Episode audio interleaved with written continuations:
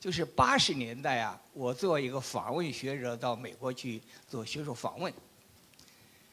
访问的过程当中呢，美国一个常春藤大学的一所教授说：“严教授，我请你去参观美术馆，肯尼迪艺术馆。”我就去了。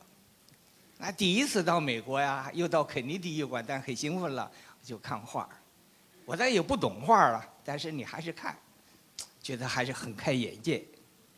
其中看看看看，就看到一幅画。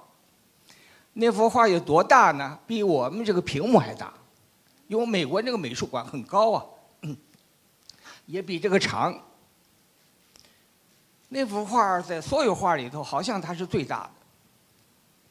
我就看这画画的什么呢？完全是一个白白布。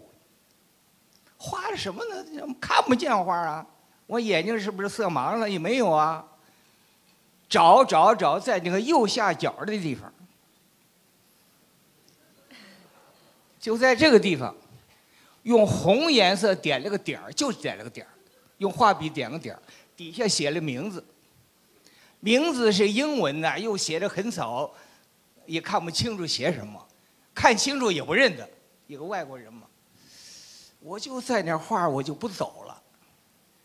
那美国小说往前走，还有好多画，我不，我我我得看看这画。看了半天，就百思不得其解。我就问这个美国，我说画啊好在哪儿呢？我说你们堂堂美国的肯尼迪艺术馆都是名画才可以进来呀，我这画我也能画。弄个白墙，拿红笔，啪一点，底写啥字？严崇年，不就完了吗？他说：“严教授，他说你研究清史啊还有名，画画你没有名，您点个点搁这儿，肯定不给你挂。”我也没跟他争论这事儿。我说：“您说这话儿好在什么地方？”他说：“我研究历史的，不研究绘画的，不能回答这个问题。”我就带着这个问题，我就思考。从大太平洋的内岸回到北京，还在想，想不明白，想不明白，我就请教，请教了好多人，各种各样回答，但我都不满意。有一次，中央美院有几个教授，绘画的、研究美术史的几个教授一块儿吃饭，我就把这问题端出来了。端出来，他们就是很神了，什么希腊罗马说半天。我跟你说，到底好在哪儿？也，是他没说明白，还我没听明白，反正我是不明白。这个问题想了八十年、九十年，想了二十多年，就没想明白。问了好多人，可能人家说明白，但我没听明，反正我没明白。一次我到广州，时间非常紧。一个朋友说：“说严老师啊，是广州有一个很著名的一个艺术家，研究艺术理论的，他慕名啊，要请你喝茶。他说晚上十二点以后也可以，只要见个面，喝一杯茶，这事儿就可以了。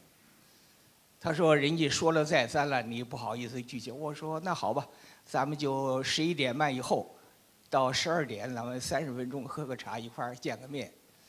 这我就去了。”去了以后，那位先生他很客气了，进是喝茶，一个五星级饭店喝茶，喝茶就闲聊啊。我说别闲聊了，我说我有个问题不解，我就把这事儿说了。我说您搞美术的，又搞美术史研究的，你说这话好在哪儿？他说严老师，我的理解呀，艺术贵在一个字创，就开创那个创创新的创。他说：“古今中外所有的画家，名画家，哪一个敢在一个整幅墙的一上，他就点一个点写个名字？谁也不不敢。”他说：“我研究绘画史，大概此前在一个大的一个画布上就点一个点儿，写上名字，敢在全世界展览，这个人可能是第一个人。”他说：“我想美国人呢，他重视这个文创，此前没有，所以把这画挂着，启发大家要创、创新、开创。我想有道理，我说我听明白了，我同意你这结论。我从这个点，我再回过头来又想蔡志忠老师那个画，他是个创。在这个之前呢，没有人把这个漫画画孔子、孟子、老子、四书五经，而且用几十种语言，一种作品能发行四千万册，没有。我想之前没有。我想蔡老师对这个文创艺术方面开创，这是一个大贡献。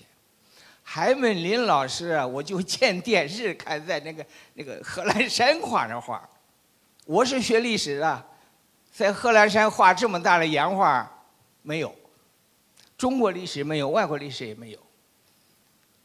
这是什么呢？文创。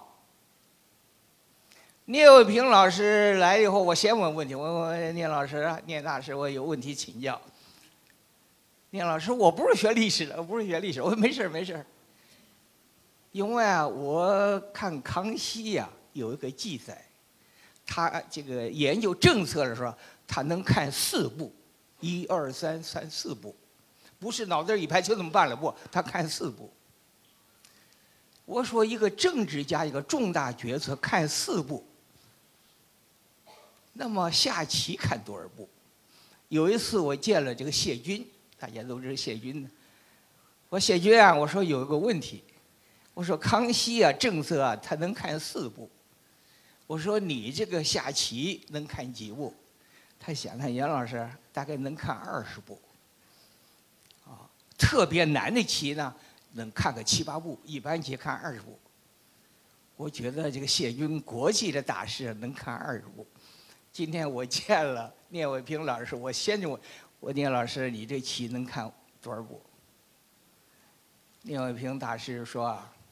数不清，这一步棋，比如说看几十步，其中某一步一分叉又是几步，另一个一分叉又是几十步，你这么乘起来就没数了，那就每一步都在创，都不是沿着别人前人走。所以我想了半天呢，我结合我们这个主题，我就觉得这文创这个“创”字太重要了。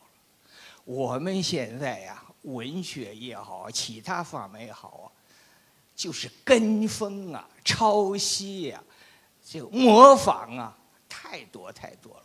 所以希望我们大家一起共同为文创的发展尽自己的绵薄之力我也这么做谢谢。